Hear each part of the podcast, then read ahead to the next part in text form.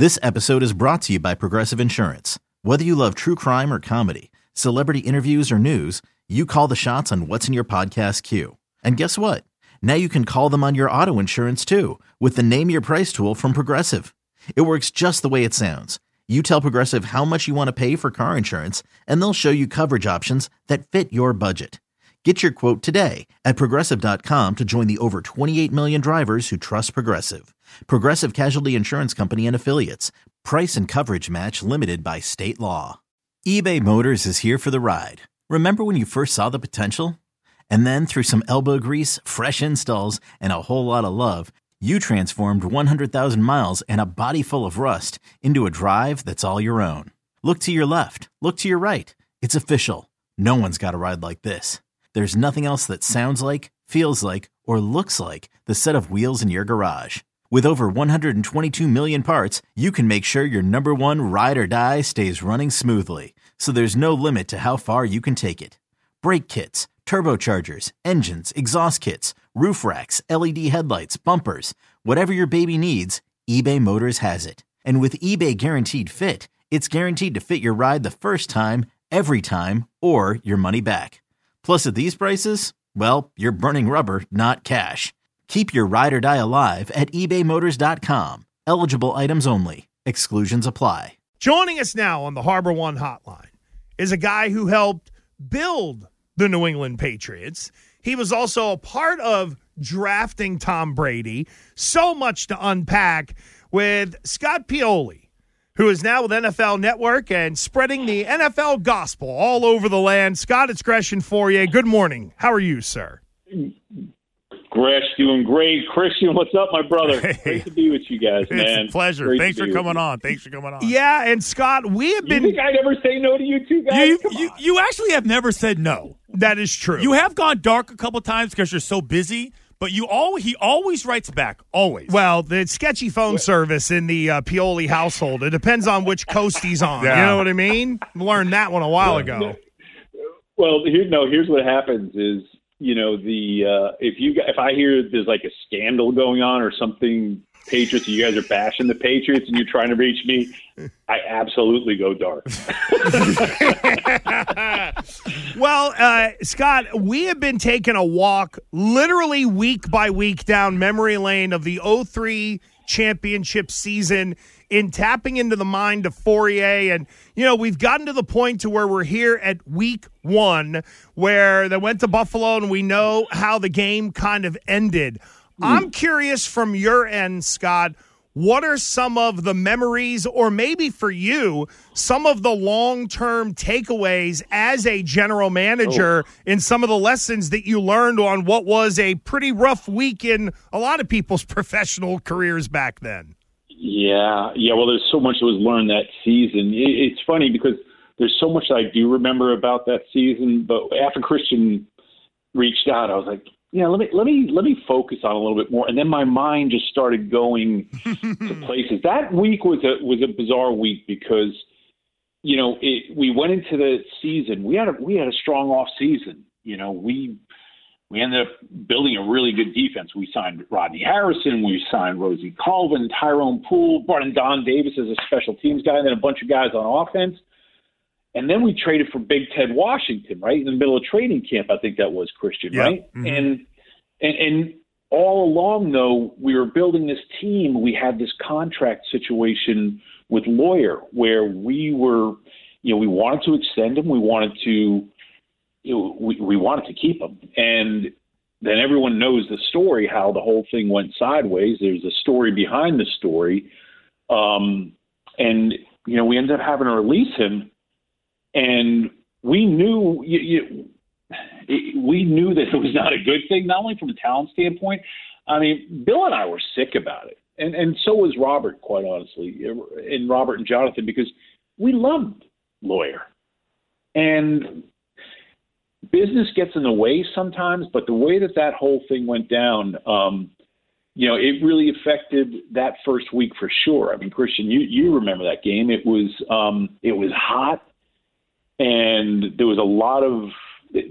I think there was just a different kind of chaos. It was only our third season, so we hadn't or know that's actually our fourth season there, and we hadn't you know we hadn't handled a situation like this, and um, it, it was a struggle that week, but you know we prepared the best we could. And it was it was a hot mess come that Sunday. Yeah, I think you. I think it was. It, the word is it was chaos. It was chaotic, and I don't know if you even know this. I remember the day of the game, Scott. Lawyer rolled into our visitor locker room and was like hugging everybody, talking to everybody. It was so such a weird day, and then the game got out of hand really quick. When you guys, plus Drew was on the other side Yeah, and- too, right? yeah. Remember, it was also Drew was was with the Bills then too. Yeah, I, it just it was just a real weird day, and I think most of us kind of chalked it up of it is what it is. Let's just forget about it. But when when he was signed, were you surprised when he when he signed with Buffalo? Like when you heard that was happening, did you guys it's in any sort of way kind of anticipate this being the aftershock effect? So um, was I surprised it was the Bills? Personally, yes, because you know I was the one that was negotiating with his agents, and um, you know one of the toughest things is there's rules. You can't negotiate directly with players. It, you cannot do it. It's against NFL rules and regulations and the and the PA and you you don't always know if the information that you're giving to agents gets to the players and or what form it arrives at the players, whether they see things directly or not. And I would say a large part of the agents are are honest and do the right thing and do a good job. Even though they're trying to maximize things, they maybe, you know, you know, don't give all the information, but they're negotiating. They're trying to do the best. And what we found out, unfortunately, later on was that a, a couple of things was that, you know, lawyer was never presented with the full offer that we were making, and um, that was all found out, talked about later. You know, after everyone was done being angry, because lawyer was really upset and he had a right to be upset. But again, there was this whole other truth. You know, the other the, to, to answer the question fully, um, I was surprised it was Buffalo. Here's what we knew: once we got to the point where we had to cut him, when you're in a situation like that and and the other side is that confident and I don't mean lawyer I'm talking about his agents they were that confident that there was more money sitting out there somewhere for him. And I'm not going to say that that's tampering but possibly there were negotiations going on between another team and the player where they walked away from a boatload of money but ended up getting signed immediately. Deals just don't get done that quickly. And so I knew there was another team. Bill and I knew, Robert and I felt there was another team that was interfering um, that didn't let us get the deal done. And it, it, so I don't know if it was the Bills or if it was another deal, but that that particular deal got done with the Bills. Scott, uh, you weren't even 40 years old when all this went down. Not only a young man, but a young executive. What was the long term takeaway from you after having gone through this whole thing at the beginning of 03 and it ending up in a championship season? Oh man, there, there were there were so many lessons. I, I mean, so many lessons. Yeah, I, I was young in the business. I mean, heck, Bill was still young. We were all young. Christian was young for crying out loud. Um, it was there were so many lessons. Again, I think I, I that particular situation, that circumstance, um, led me to really wonder whether or not how close in contact that I am with players when I'm negotiating with them. It was a lesson I learned. Even though you can't negotiate with them, maybe you have to have a uh, find a way to make sure they're getting information, maybe not directly from you, but they're getting accurate information from more than one source. I think there was a team building thing that went there too, but so many of the lessons were actually learned in the first championship, right, in 2001. This year, in 2003, showed that, you know, once again, it was about the locker room, right? And, and, and again, I don't say this, I think one of the things, there's two things that, that I learned that season and I, and I really think is important to understand is that there's a, you know, some, uh, in terms of credit for these championships, I don't believe that our locker room got enough credit. We built a team. We were talented, yes. I mean, that defense was lights out. And I mean, it was number one defense in the NFL. We let up the fewest points any team that year, uh, like 14 points a game or something ridiculous like that. And that was still a locker room led team, and the importance it, it one more time galvanized the whole thought that yes, you need talent, yes, you need good coaching, yes, you need certain things, but if the team isn't together, again, we used to have this saying that pro individuals go to Pro Bowls and teams win championships. That team, after that game, they, we were a good team in terms of, uh, again, not just talent, but how we were built and how much that team loved one another. Going into that training camp, we had that that situation, and I think I quickly was reminded and learned again that if the players care about each other and they care about the same cause, you have a chance. And that's one of the things that stuck through with that team. And the other thing I learned is that even though these players are grown men, they respond emotionally to emotional situations. Because if you see how we rebounded that year and, and the way we did it, I think those were additional lessons. Again, I man, I could go on and on of what we learned that season. So you know, and always be ready. Because I'm sorry, because um, I'm trying to process that question. Now, the other thing is this: you know, we set a record that year. Our football team, we had more players injured that season. We had we started 42 different players over the course of that season, which was an NFL record at the time for a team that won the division and a team that went to the playoffs. And I think we learned if we were prepared and we understood the system and we understood the locker room and brought the right people in, that we could be successful with a lot of different players. So we're talking to Scott Pioli, and Scott, my question is, um, you know, based on all that information, like on paper, you know, you try to put the best players on the team, and you try to like take care of all your blind spots, and maybe you have a liability here or there. But like now in the media, we sit there and we go, okay, this team's going to win this, and this team, we're making all our preview predictions, right? Before the season started, even before the Lawyer Milloy situation, did you believe that you guys had a championship team? Wait, so you saying you guys? You were part of that team. Well, you yeah, but say, you, I'm saying, you believe we were? No, I, well, no, no, no, I, I, didn't build the team, but you, I, no, I know, but you and Bill, like, you were like, wow, like we got a shot here right? Because it didn't make it the the year after the first Super Bowl, so now it's the third yeah, we year. didn't make the playoffs. Yeah. yeah, nine and seven. Now the season starts. You make a bunch of additions. You bring a lot of strong people in. You have some guys that were holdovers from the year year before.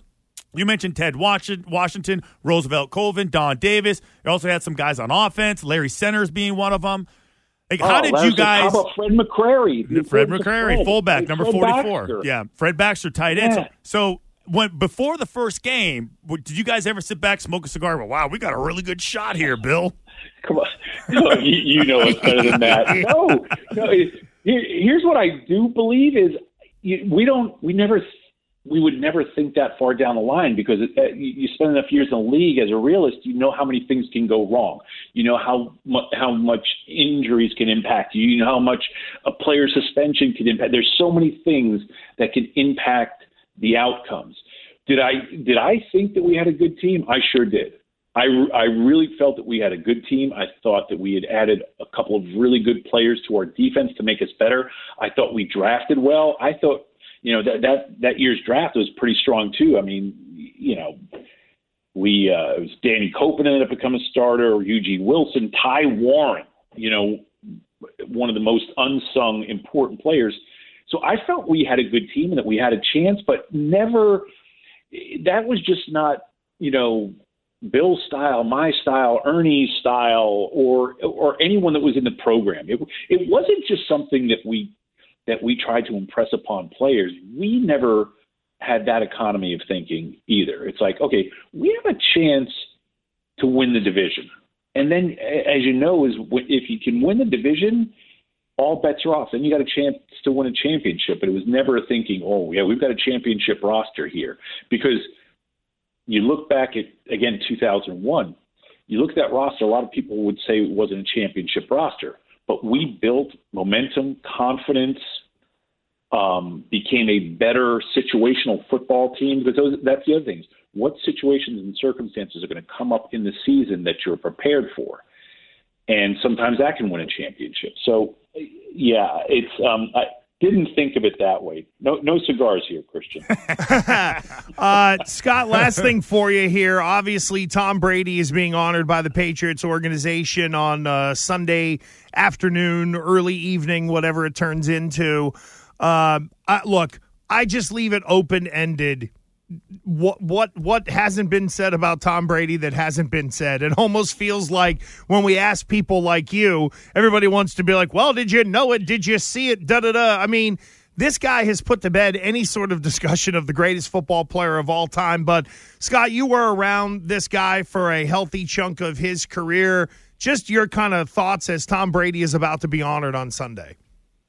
Yeah, I, it, it was so cool to be around him um, because I'll say this: Tommy became the greatest quarterback, but he evolved into that. And during that time that he hadn't become the, the best quarterback in the National Football League, he was surrounded by a great team, and he was always aware of how important his teammates were, and how important it was that he had the best defense in the National Football League in 2003. He had one of the best and most opportunistic defenses and special teams groups in 2001 in his first Super Bowl season. And the fact that he understood, he was confident, but always had this little bit of insecurity that chased him and drove him to be more. But his gratitude for the people around him is part of the reason, is the biggest part of the reason I think he was the champion that he became and continued to be. He knew it wasn't just about him. Uh, will you be here Sunday, or does duty Heck call? Okay, I didn't know. No, I'm going to be.